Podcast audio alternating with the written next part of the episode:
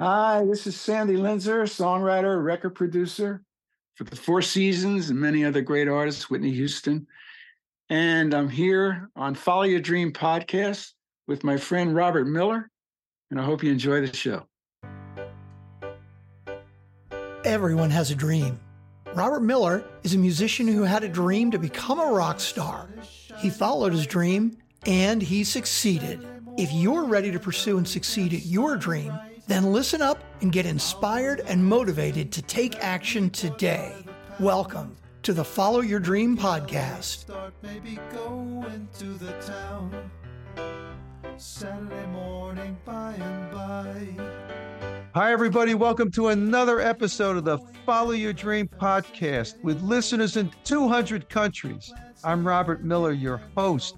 My guest today is Ed Kessel, multi award winning composer, producer, and director. He owns Sound Imagination and Imagination Video, and he produces music and videos for Broadway shows, movies, TV, and more.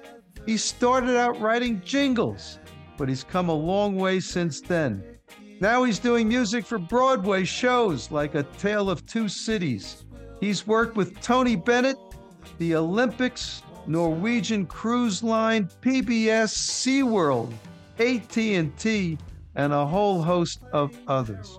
And in the middle of this episode, as I do with all my musician guests, Ed and I are going to do a song fest I've asked him to send me a handful of his best works, and we'll play a little bit. We'll talk about them. You'll get the backstory, and nobody else does this in podcasts. And you know, I like to feature a song of mine in every episode underneath the introduction and at the end. And I always try to make it relevant somehow to my guest. Well, in this instance, I've chosen my song called Saturday Morning from my recent EP, called the Singles Project. Why? Well, it's a happy, light, bouncy kind of song, which I think could work anywhere from a jingle to Broadway, all the places that Ed composes for. You decide. So, Ed Kessel, welcome to the Follow Your Dream podcast, baby. Thank you, Robert. Happy to be here. Tell you, it's great to have you here. All right, I want to start off with a long lost art form, which is jingles. Okay. I knew a lot of guys that were in the jingle business back in the day. What happened to it? It's gone. Yeah, well, it's um it's actually kind of making a resurgence. All right, tell me about that. Well, you know, I, I'm seeing more jingles for companies like, you know, Burger King. They have that BK Have It Your Way thing. And uh, you know, there's uh lots of other different you know companies that i'm starting to hear jingles for and of course they've always done like the songs that they turn into jingles like ozempic right? We're using the oh oh oh it's magic except oh oh oh ozempic right? So you have that stuff going on too. You know what i loved? Back in the day they had things like that. I'm thinking of the alka-seltzer commercial what shape your stomach is in or something like that. And they turn that in, you know, from a commercial into a song, back into a commercial.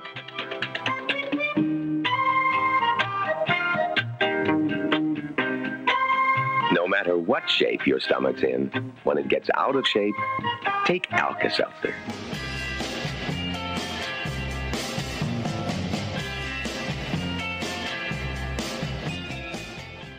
was great. Yeah, yeah, absolutely. And I think it was the uh the Coca-Cola uh, jingle that, if I have that correct, I don't remember exactly, but I believe the jingle came out and then they turned it into a song where it was "I'd like to give the world a Coke." I like to teach the world to sing. Sing with me. Perfect harmony. Perfect harmony. I like to buy the world a Coke and keep it company. And it became "I'd like to teach the world to sing." I'd like to teach the world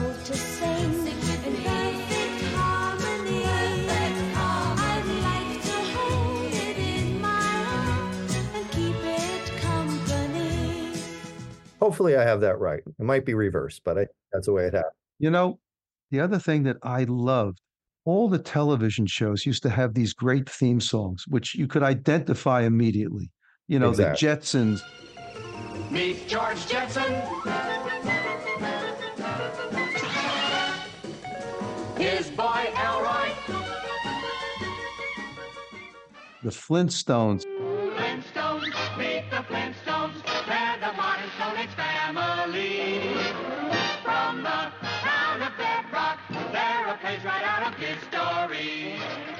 And I thought it was great. It was a wonderful way to get the audience situated with that particular show.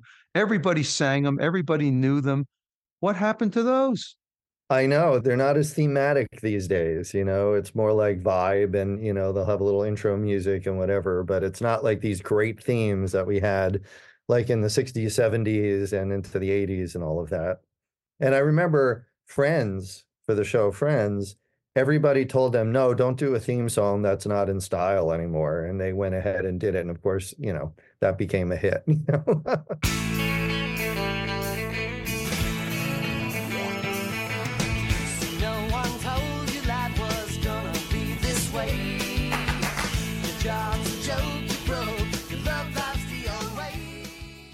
One of the most popular theme songs of all time. yeah. Oh, well, what can I say? I'll tell you a little vignette. I was overseas in Ireland. This is a long time ago. And I was being driven around in a car by a guy who was a local guy. And he said to me, um, You know, I, I grew up watching American television. I said, That's great. And he started to sing every one of these theme songs. Okay. That's what we exported around the world. It was our culture, it was our music, right? Yeah, absolutely. And it definitely it set up the show. Like it put you in the mood for the show. All right. You went from jingles, which I understand you used to do in your parents' home, like in your bedroom. That's where you started, right? Yes, I started. I had like a little four track cassette deck, and I had a synthesizer, and I had a drum machine, and I was in business, you know? So I was like creating my demos, and then I would take it from there and go into different studios until eventually I had my own studio. So All right. So take us from there. You started out with that humble kind of beginning and you went to Broadway. What's the transition here? it's a big transition. Yes, it is. Yes. So I, you know, I was I was doing jingles for years and I still do, you know, uh, produce them today. And um, you know, it's it's funny. It was never part of any grand plan. I never had this path that I was like, I'm going to follow this path and do this. Started doing jingles and writing other kinds of things. When I did my internship as a as a young student at Channel 13 P- PBS, I had interviewed a uh, producer of a movie for one of the shows, uh, Innovation, which is the show that I was working on. So I interviewed him. He was doing this electronic storyboarding, and I contacted him once I started getting into composing and all of that. And I said, Hey, you know, do you need any scores for your electronic storyboards? And at the time, this was a very innovative thing, is electronic storyboarding, where he would basically create the entire movie with dialogue music um the you know the the electronic pictures moving you know and this was a very innovative thing that nobody else did before him and um so he he took a chance and you know had me do do some scores and that's how I kind of started developing my composing into instrumental and scoring that kind of started that that was the seed for that kind of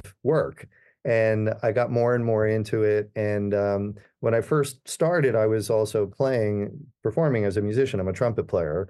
Um, now I'm an out of shape trumpet player, but All right, hold on a second. I started on the trumpet as well. What's the book that everybody starts on when you play trumpet? Okay. All the exercises. Arbenz. Arbans, there you go. right. I was talking to Randy Brecker not too long ago, and I asked him the same question. He got the answer right.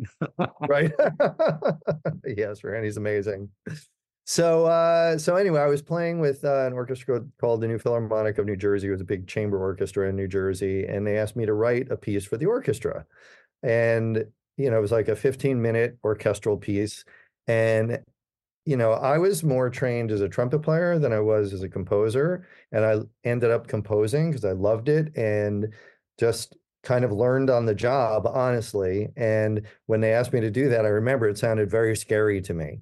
It's like, how many, you know, this 60 piece orchestra and a full 15 minute piece? I'm like, this is a far cry from doing like a 30 second or 60 second jingle, right? Or just writing a song. so you just wrote the score, no training. This is it, huh? So I mean, I I had you know been composing for these you know storyboards and little movie projects and things like that at this point. But that's not a 60 person orchestra, okay? Right, right, exactly. So the word yes came out of my mouth when they asked me to do that. You never say no. Yeah, so I ended up doing four movements. I scored these um, artwork that was actually done by uh, one of my cousins, who's an amazing artist. And I told, uh, basically painted a tone poem about each of these pictures, uh, these paintings that she did. And it was, you know, came out better than I expected. And I got through it fine. I got it done on time. And the orchestra, we played it in front of a live audience. It got a standing ovation. And, you know, then I was really hooked. Then you were hooked for sure. Yeah. All right. I got to ask this question. I've asked this once before to somebody who is a composer. Can you imagine that Beethoven was able to do the symphonies that he wrote towards the end when he was deaf and he couldn't even hear what he was writing down? Yeah, it's pretty remarkable that he was able to do that. Now, I mean, we all hear the music in our head before we're writing it down, right? I mean, that's how it comes out. But like he really had the ability to completely transcribe from his head right to paper without having to hear it. That's crazy, isn't it? It was, yeah, and to the level that he did it and the, you know, the the the technicalities of everything that he was doing it was like really astounding. So I used to have in my old studio, I used to have a picture of Beethoven up on the wall. And when I was ever I was working on something, I would look at Beethoven. I'd say, "Is this good enough?" No, no, don't answer that. That's my inspiration, huh? Yeah. Very funny. So anyway, I didn't answer really answer how how it got to Broadway. That's right. We're not quite at Broadway yet. We're somewhere. Right, was it, New right. Jersey, that you were doing the the Philharmonic? Yes, the New Philharmonic New Jersey. All right. Well, will you cross the bridge and get to New York already? Well, that's what I was trying to do. All right. And um, so anyway, I can actually trace getting the the uh, the Tale Two Cities gig back to that the album that I did of that piece that I did for the New Philharmonic of New Jersey, and it was because you know I was doing a lot of different music. I had met these two uh, amazing singers who were in Les Mis. He was Marius, she was Cosette, and they ended up getting married in real life and they were ended up as the producers of A Tale of Two Cities. And I'd worked with them a lot over the years, doing various studio productions, hiring them as singers. And they were familiar with, you know, my the, these various orchestral pieces that I'd done. You know, since then there were a bunch more before I got to A Tale of Two Cities. And they came to me with that project. And there was already an, a beautiful album done with a great orchestrator. And I'm like, kind of like, what do you need me for? and they were like, they just wanted to modernize it and, you know, get like a different, you know, uh, a little bit more of a pop sensibility in this very orchestral show. So um, that's what they came to me for. And they had me do a demo of the first song.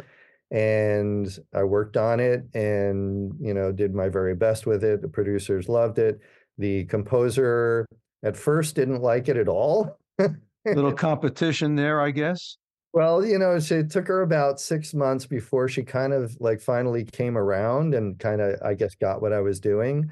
And, you know, we modified it a little bit along the way. And then they were like, all right, well, let's do this song. And then so I did that song. And all right, here's another one. And then here's another one until we ended up with an album, uh, concept album of, you know, like 20 different songs on it. and so anyway, that's part of what they use to help get the investors and sell the show and get it up and running. And um, you know, it was uh, an amazing project for me to like be in a Broadway theater and hear my orchestrations being played by this amazing orchestra. It was an 18-piece orchestra, and the the they were terrific. And and it was, you know, the singers on stage. It was like, you know, it was like one of those pinch me is this real moments. I can imagine. Hi, everybody. This is Robert Miller, your host. You know, one of the many benefits to me of doing this podcast is being able to collaborate musically with some of my guests who are among the best musicians in the world. My first collaboration was with the great Jim Peterick of the Ides of March and formerly with Survivor. Jim and I collaborated on The Fall of Winter, a song about a blue collar worker who dreams of a better life. Also contributing was Elliot Randall, the renowned guitarist. John Helliwell was the amazing saxophonist in Supertramp, one of the greatest bands of the rock era. John collaborated with me on my 2023 album, Bobby M. and the Paisley Parade, and he's featured on several tracks. One of them is This Time.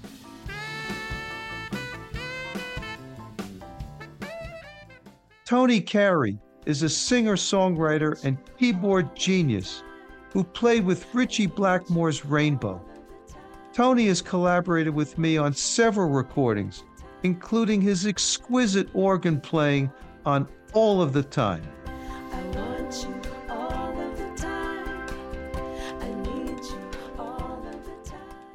And I'm finishing up a new collaboration right now with trumpeter Randy Brecker, formerly with Blood, Sweat, and Tears. Collaborations like these make the podcast very special indeed. As always, thank you for listening and keep on rocking.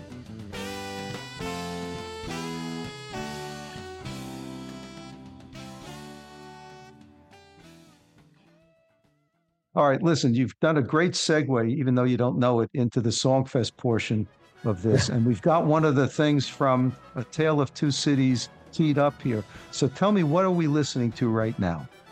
So we did um, a an international concert for PBS of the, the music from the, the Broadway show, A Tale of Two Cities. And it was done, we filmed it in Brighton, England. And we had members of the West End and Broadway who were there and brought it to life on stage as a concert. And what I put together were the what I consider the orchestrating highlights of the show and really featuring you know what the orchestra is playing along with the singers and everything else and um, it was kind of like a highlights reel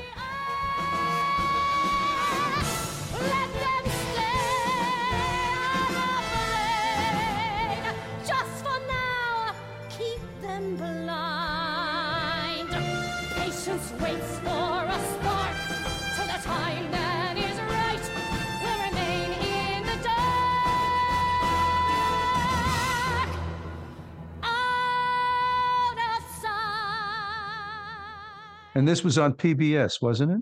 yes correct Fantastic. All right, I want to go back. I, I pulled out one of the jingles that you gave me because I, again, I love jingles. All right. and this was for Progressive Auto. It's a really cool jingle. It's got that jingle feel to it. So you got a little trouble with your credit score. Well, here's a little tip so you won't anymore.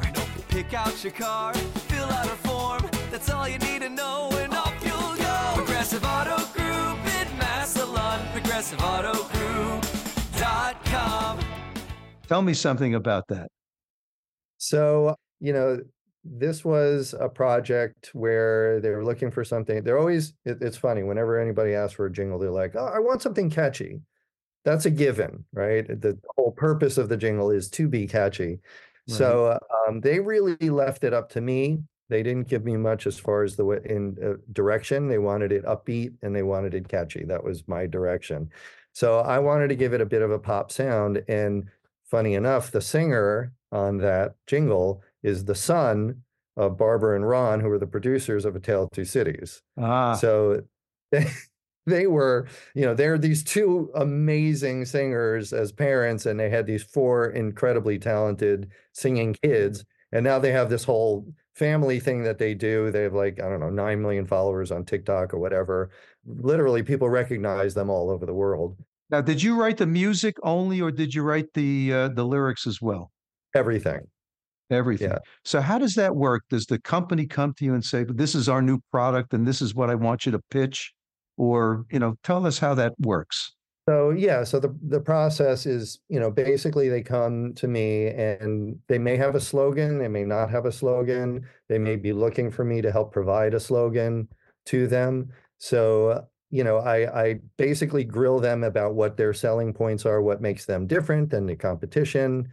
And, you know, they were uh, you know, basically it was about their process is so easy. You go online and click, click, click, and boom, you, you get a car, you know, at a great price. So that's where we came up with, you know, with this little jingle. And uh, you know, I wanted it to to give it like a little poppy sound and have it kind of fun. And uh, we produced the video for it as well.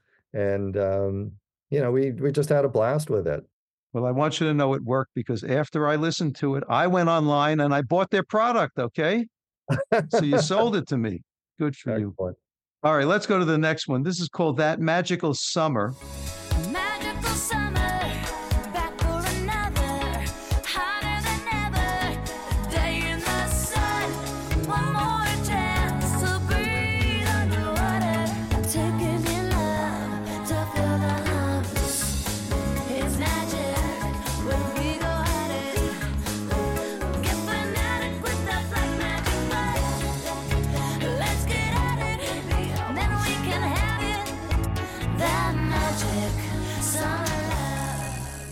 This is an interesting one. You wrote this with Sandy Linzer, or he was part of this, if I understand correct. Yes. Sandy, for anybody that has not heard the interview yet, is a wonderful composer. He's just done so many different things, and you guys are partners. So tell me a little bit about your relationship with Sandy and this particular song.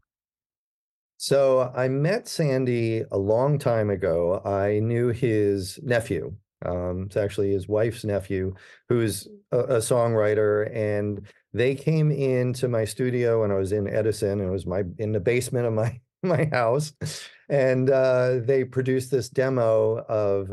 trying to remember the name of the song. Um, anyway, it ended up on the Backstreet Boys album, right? So they this was the demo that they presented to the Backstreet Boys, and that's when I met Sandy and Andy, his nephew, told me all about him and you know all the amazing songs he did and whatever. And you know, it was little. I was I was all of maybe mm, 30 years old at the most, and you know, it was intimidating meeting Sandy Linzer because it's like impressive, you know, Unbelievable catalog of hits. Okay. Oh yeah, yeah, exactly. So I always just kind of kept them in the back of my mind, and it was when I wrote a song, um, a 9/11 piece honoring the uh, heroes and victims of 9/11 that was written for Flight Across America, which was a big tribute to 9/11 a year later, and it was performed live on the Intrepid. And this was a very special song to me. And I never went to Sandy. This was probably 15 years later after I had worked you know, that one time with him in the studio. And I called him up and, you know, he was very receptive. And I said, look, you know, I just want to run this by you and see what you think. And, you know, if you have any ideas what to do f- with it. So he play, he go over to his house. He plays it on this little mono like cassette deck Uh-huh. it was like you know some kid would have in his room you know when they're 10 years old and he's, he's like don't worry I Like a listen to every-" boom box or something, huh? not even a boom box not even close to a boom box right and uh so anyway i was like oh man all this work i did this and that's what you're going to play it on that's what i was thinking and he really dug it you know and then eventually sandy and i started working together and writing together and um we had an artist, uh, Christina Ronaldo, that we were starting to work with, and we were writing songs for her. And that Magical Summer was one of my favorites, which is why I sent that one to you. You know, it just it has a little bit of a jazz vibe to it, and Sandy and I were basically jumping up and down when we wrote it. We were really, you know, really thrilled with it, and um, you know, nothing ever happened with Christina, you know, unfortunately, because, you know, it takes a small miracle to get an artist signed and all of that. But there may be, uh, you know, something, another life for this particular song that we're exploring actually right now. So, Well, it's a nice song for sure. Okay, last one we've got here is something called Hawks, which I think you did for Norwegian Cruise Line.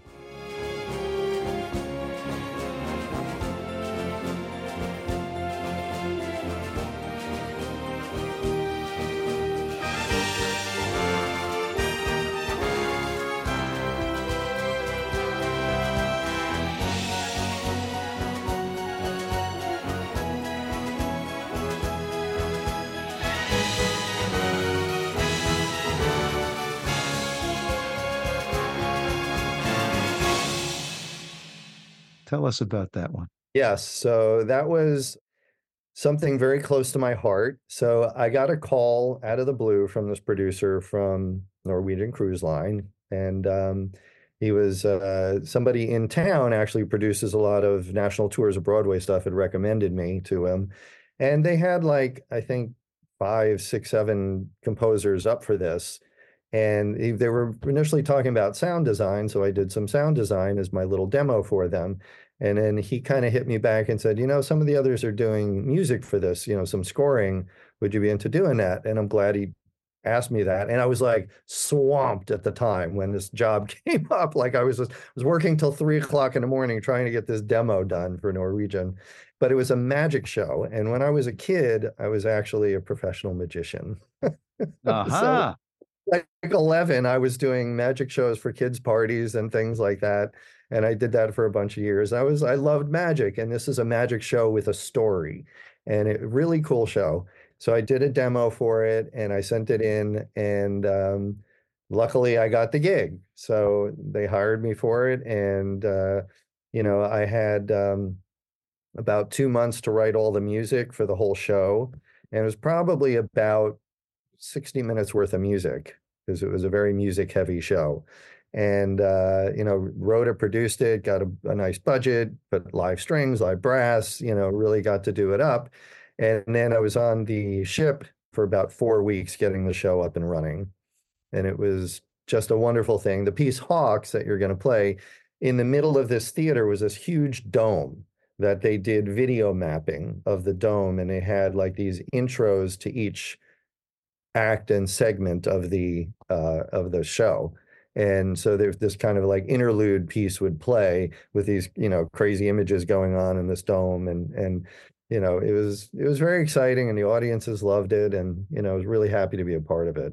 Must have been very cool. All right. If you're a magician, tell me who your favorite magicians are. well, Houdini was like the greatest of all. Like I was obsessed with Houdini. I probably did uh, four book reports when I was a kid on Houdini. But uh, uh, you know, I like um, David Copperfield. He's amazing. Um, you know, some of the new guys, I don't know everybody's name, but some of the guys who were in the show were some of the big music magicians from around the world. Uh, Michael Giles was amazing. Dirk Losander, Demare, and you know, there were a few that came through that were just fantastic. What about David Blaine? Do you like him? I do like David Blaine. Yeah. I mean, he's amazing. I don't know how these guys do this, of course. And I know that all of these things, I guess, are tricks or illusions of some kind. I mean, s- I Right. still don't understand how Copperfield makes an elephant disappear. You'll have to explain that to me offline. But that's pretty cool that you can do that stuff. I remember Johnny Carson was also into magic, wasn't he? Johnny Carson loved it. Yeah, I used to watch the the Johnny Carson show, and I would love when he had magicians on. Do you still do this at parties and stuff? No, no, not not men, no, not since I was a kid, really. You sold your hi hat and your cane and the cape and the whole thing? For the trumpet. That's right. Oh man, we all go through so many different phases of our life. You have had such a charmed life. It's been such a pleasure to speak to you. We've been talking here with Ed Kessel.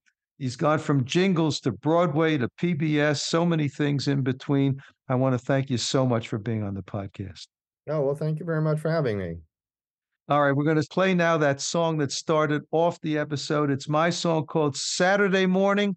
I want to thank you all for listening, and we'll see you in the next episode. Thanks for listening to the Follow Your Dream podcast. Make sure to subscribe, rate, and review the podcast so you don't miss another inspiring episode. You can connect with Robert at robert at followyourdreampodcast.com. And you can hear more from his band at projectgrandslam.com. We'll get a late start, maybe go into the town. Saturday morning by and by. The lawn needs mowing is getting old. The plants need tending and the oak tree has some mold. I'll take the outside while you take the indoors. This is the one day that we'll get to our chores. Saturday morning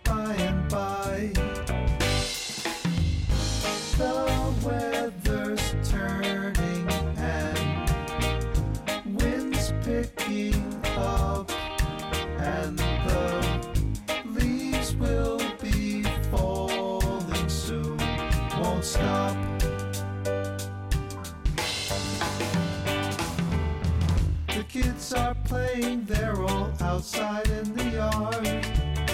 The neighbor waves to us from inside of her car. The dog is barking cause he's hungry for his meal.